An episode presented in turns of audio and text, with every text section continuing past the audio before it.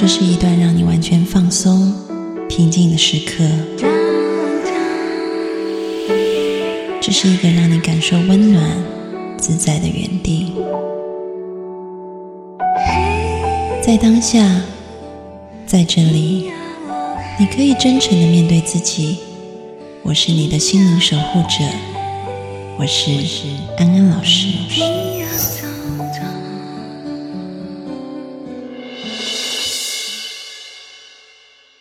Hello，各位听众朋友，大家好，欢迎收听今天的节目，我是安安老师。在上一集节目里面，我们邀请到了中山大学文学系的教授柯倩婷老师，以及艺术家夏维伦，在节目当中去畅谈啊文学艺术哈，跟自己啊内在的这一些感受，甚至是一些社会议题怎么样结合，然后可以表达。那这一集呢，我想维伦。还有很多话要说的哈，我们先让维伦来发表一下。啊，嗯，哎，啊，我我已经忘了，好可爱。OK，那那我先发言了。哦，这个，其实上一集呢，我在听维伦跟呃柯老师在讲述的时候，我突然想到一个故事哈。嗯，这个故事，呃，是我以前去听演讲的时候听到的。他就说，呃，那时候王安石他不是写了一个伤仲永的故事嘛，就讲一个小孩子，他小时候本来非常天赋异禀，然后后来慢慢长大，他这个天赋异禀的部分就没有了哈，消失了。那我是在一个演讲里面听到这个故事，是有人说。啊，因为台湾有非常多这个，我不能说怪力乱神啦，就是说台台湾人对于宗教信仰，或者是说这个自然神灵的这一块是深入民间的，然后是在每个人的生活里都是非常，呃，好像是生活非常基础的一部分。举个例子好了，比如说，嗯，我好朋友他前几天告诉我说，他的表妹生病了，本来是。在某一间医院治疗的，那现在打算转去另外一间医院，因为那个三太子叫他去这样子。你们理解是什么意思吗？不太理解，三太子是谁？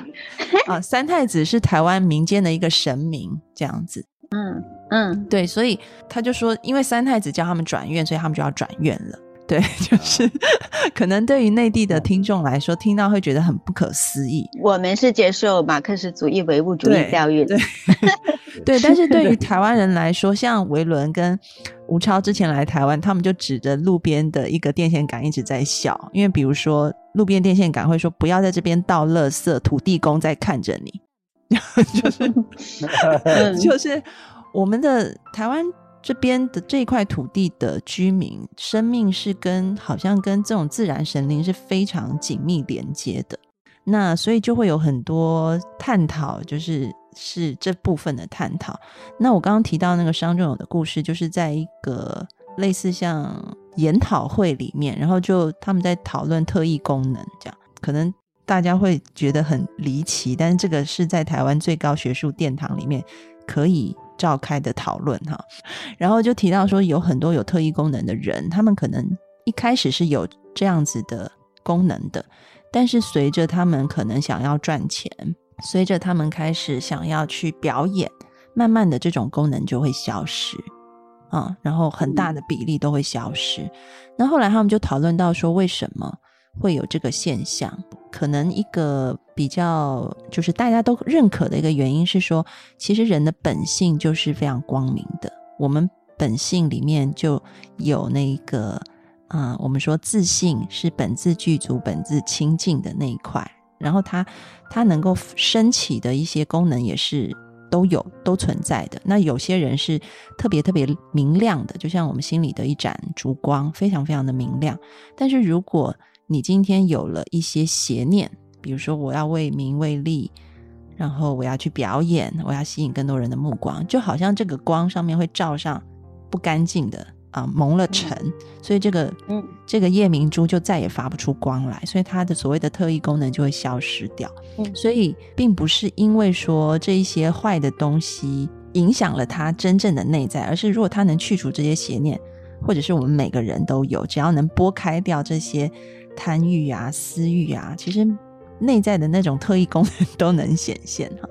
所以刚刚就听到维伦说，就是那个最最棒的部分，可能我们常常都没有看见，并不是要去矫正它的，我们只是要把一些东西拿掉，然后让那个最最最维系的、最透亮的。你最干净的那个部分显现出来，我觉得可能在那个写作营里面，很多人就触碰到了那一块。我特别想回应哈，就是刚才安安说的，其实我就有马上想到一个词，就是重新连接。这种重新连接是触动很多人的，也是触动我的。首先，第一个重新连接就是跟家人连接。大部分人是不了解自己，更不了解自己最紧密生活过的父母。以及陪伴带领自己长大的爷爷奶奶、外公外婆，有些可能连外公外婆的全名都记不准的都有。嗯，那么这个写作有时候我们是有意识的，会让他们去去找他们三代以前的一个简单的族谱，那么他们就会要问爸爸说：“你的爷爷叫什么名字？”爸爸竟然答不出来，那么他就触动了整家人去搜索。他们的家人的名字、出生地、工作，然后就会很惊讶，说：“原来我们丢失了这么多。我们自己就像你刚才说的，就是我们不知道什么邪念，为了名利或者为了成就，先是学业或是工作，就努力的往前奔跑。可是呢，来时的路如此模糊，就是这种很基本的连接。”其实也是很大的触动，就是我自己也是在这个过程，就是就跟妈妈问说：“哎，外婆叫什么名字？”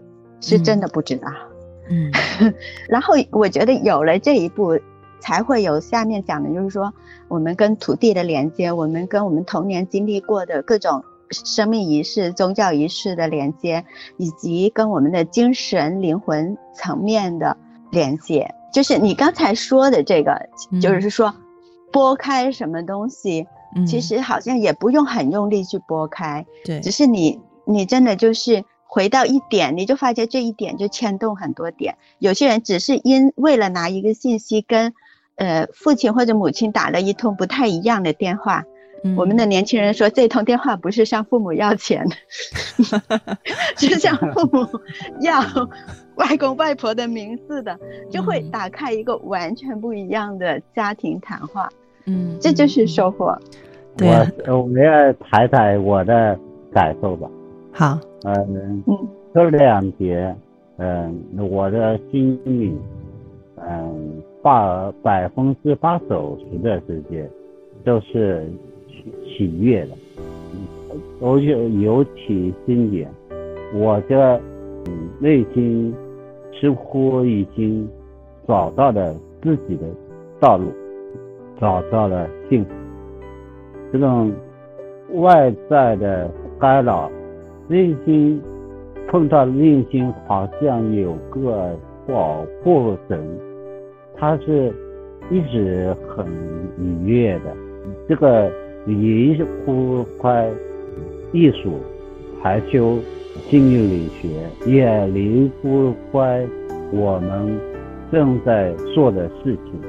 我我我很想把这个，我跟吴涛也想把这种路、这种方法，呃，告诉给别人。呃，人是有幸福的可能性。现在我跟武昌每天都是很开心，很幸福。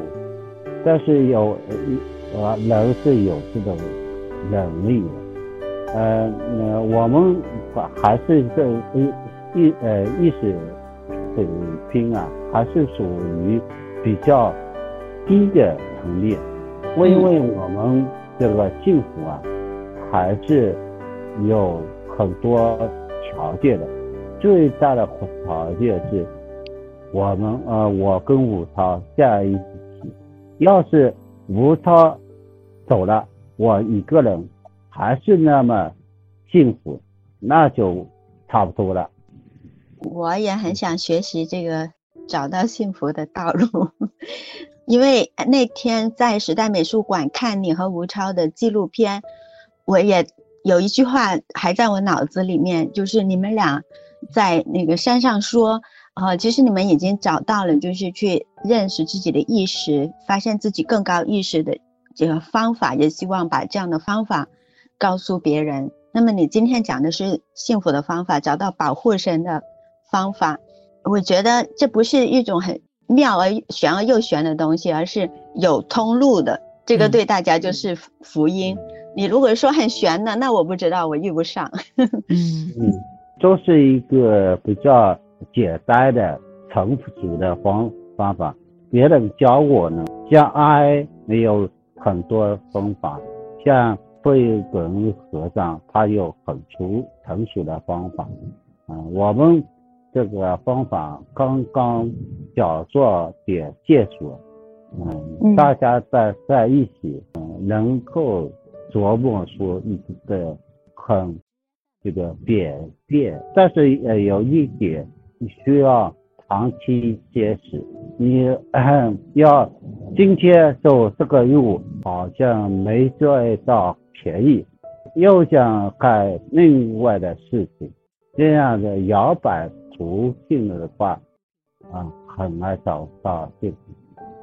嗯，我这回参加开幕式，深深的领会到了吴超和夏文伦两个人的核心非常稳定，就是做这一件事情，深有体会。嗯，那个我觉得就是从。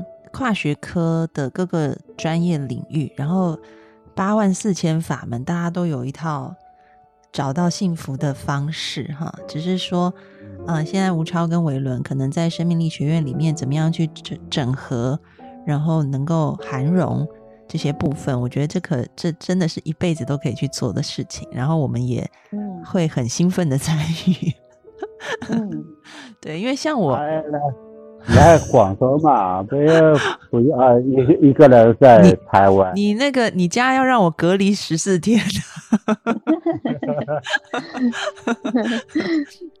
然后我觉得也是透过他们，我可能接触了一些艺术，然后后来又学习了艺术治疗，我觉得自己也有很多的点被打开了。那他们在广州作为基地，像那个柯老师就特别好哈，你你可以随时参加这些活动，有音乐的，有文学的，有艺术的，都非常棒。嗯，那今天啊，我们还没有进入真真正想要聊的，就说对对对，柯 老师自己的生命故事有没有一些嗯你想要分享的部分？就像你前几天翻给我们、寄给我们看的你的学生的作品，那有没有一些你自己想要分享的？你关于你自己的呢？对，各各老师的每每个生命经历导致了你对呃这个事情呢。我讲两个小的吧，就是我的童年，我想讲一个，就是说我自己小的时候家里是异常的贫困。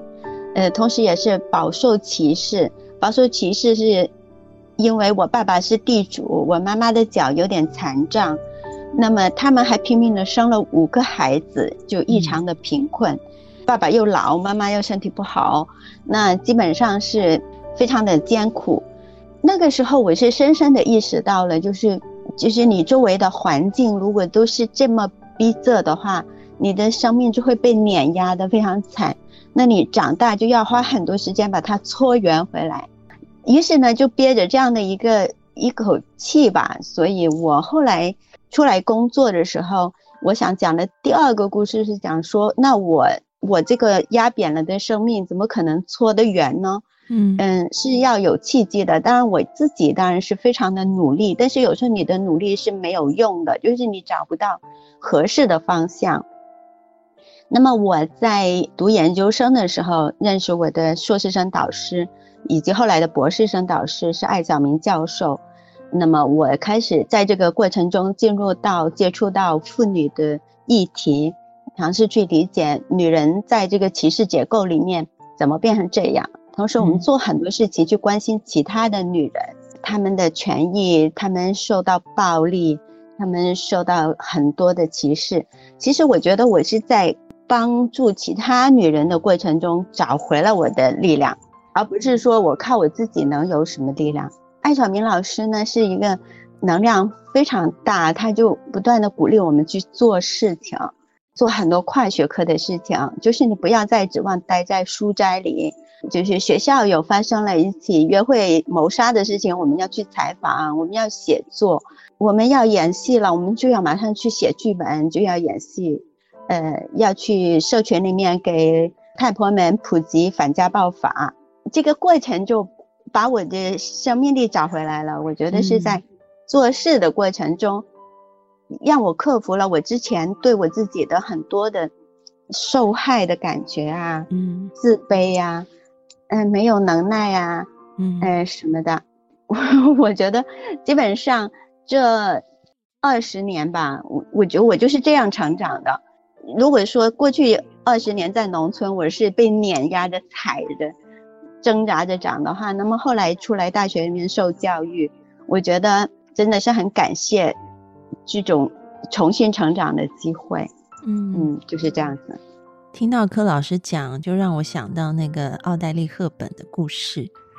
奥黛丽·赫本很瘦嘛，非常纤细。她也是因为她小时候，嗯，那时候经历大战，然后就饿倒在路边，差一点死掉。然后后来她被那个联合国儿童救助。